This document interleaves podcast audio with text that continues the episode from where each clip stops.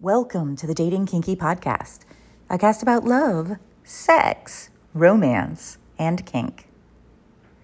I used to be a meaner person. Not that I think I was a mean person, but I acted mean more often back then. I didn't want to be mean or to be seen as a mean person, but there was something freeing about letting loose on people, especially online, once in a while. And in sharing that with others. The feedback was a heady drug. Over the years, though, I've mellowed, even though I still get positive feedback for eviscerating people online, and I still do it once in a while, especially to people who deserve it. I don't personally find much satisfaction in it anymore. My own reward system is geared more towards being friendly and helpful or being neutral. I just don't have it in me to be as mean as I used to be, to put that kind of energy into, well, that kind of energy. Maybe because I've learned how to human better over the years and I understand what makes most people mean or hateful is fear and not really a desire to be harmful. And that those mean people online are being rewarded in subtle and not so subtle ways for their behavior. And honestly, I feel sorry for them. Most of the time. The internet rewards us for being mean. We are mean, judgmental, accusatory, and shitty to other humans, even when we don't mean to be. Part of it is, I think, a sort of cultural stress and frustration and mounting tension over the world in general, and it's been growing for a while. Part of it is social media. A new study shows how online social networks are encouraging us through likes, shares, and engagements to express more moral outrage over time. I'll put the link in the show notes. Basically, when we post something extreme or controversial, we get more engagement, which in turn encourages us to post more like that. Also, social media's nature is that short and pithy, punchy and memorable get more attention as we scroll through literally hundreds of posts on our feeds. Today, I ran across this on my Facebook feed, and it's a perfect example. Most men who are running away from a great woman are running away from parts of themselves they are not willing to fix to deserve her. Word porn. This is such a devastating comment that to many will seem pretty innocuous. It'll even ring true. But it's a perfect example of how we are casually shitty to people without even realizing the extent of what we are loving, commenting, and internalizing. I'm going to break this down. Most men who are running away, men.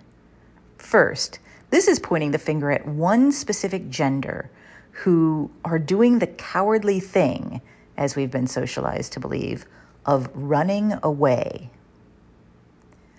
from a great woman. And now we have women cast as the superior. She is great. He is running away from her. She has frightened him, is too much for him. He cannot handle her and is weak because she is great. Are running away from parts of themselves they are not willing to fix. This is reinforcement of the men being weak and lowly even willfully ignorant and banal, unwilling to do the work, broken, possibly even evil, since this implies that he knows he is all of these things and chooses to run instead of stand and fight for himself or for her. To deserve her. Another point to the woman in this quote. She needs to be deserved he needs to do the deserving, which he cannot do because he is flawed, broken. So he runs. Holy fudge buckets. This is awful. And not because it's aimed at men, because it's aimed at anyone. Let's turn this around. Most women who are running away from a great man are running away from parts of themselves they are not willing to fix to deserve him. How's that hit you? Feel good? It shouldn't.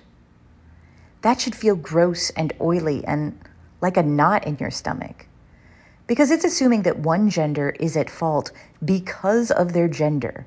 She is great, he is broken, or vice versa in my version. And not only that, it assumes why they are at fault. She deserves blah, blah, blah, and he won't fix himself. What about the women who run away from great men? Or the men who run away from great men? Or the non binary folk who run away from great trans people? Or whatever. And what if they're running away because while that person may seem great on the surface and has bought more than their fair share of rounds at the bar or has been a paragon of seeming virtue on social media, they are actually horrible in relationships and toxic as fuck. Or maybe they are not running at all. Maybe they set a boundary and their partner is painting that to all who will hear that they are pushing them away or afraid of commitment. And I know you know all of these things because you are the type of person who has gotten this far in this podcast and you're still here. You know these things, and me pointing them out is stating the obvious except that socialization works in sneaky ways. How many of you, and be honest with yourself, would have accepted that quote when you saw it and not given it a second thought? How many would have lived it, loved it, liked it, and even commented, truth? You don't have to tell me. I would have at some point not too long ago. And I would have also known that it was not always right. In fact, that it was not even usually right. But I would not have thought about it unless it was pointed out. And it would have been one more example of broken men running away from great women. Guess where I cast myself mentally as I read it? Yep. And depending on your gender, I can guess where you'd cast yourself too for most of you. What if? Over the past decade, I've grown a lot as a human, partly because I very much wanted to grow as a human, partly because I started writing online and people just like you made me grow with your brilliant thoughts and responses, and most of all, questions. What if instead of telling people how people are, we asked more questions. I've started doing that recently, and I feel like I've grown so much more as a result. I learn from a variety of experiences.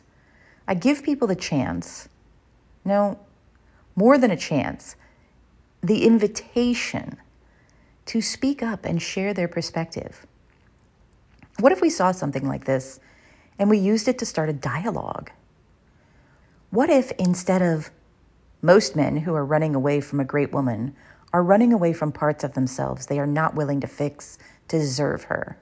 Word porn. We asked, Have you ever left or lost a relationship because you weren't ready to make the changes that relationship needed? This doesn't gender anyone. It doesn't create broken and great people. It doesn't make the person a villain or a hero it touches on the human experience and allows us to share and learn from each other. And maybe focus a bit more on what we have in common as flawed, fucked up, wonderful humans. Then again, it's not outrage, it's not moral superiority, and it's probably not going to be as rewarded by social sites. But we get more of what we pay attention to, don't we? What are your thoughts? Have you noticed this trend of the internet rewarding meanness and divisiveness? How do you feel about it? What can we do about it, if anything? Do you think we should do anything about it? Thank you for joining me today. If you loved this episode, please share it with others who would enjoy it.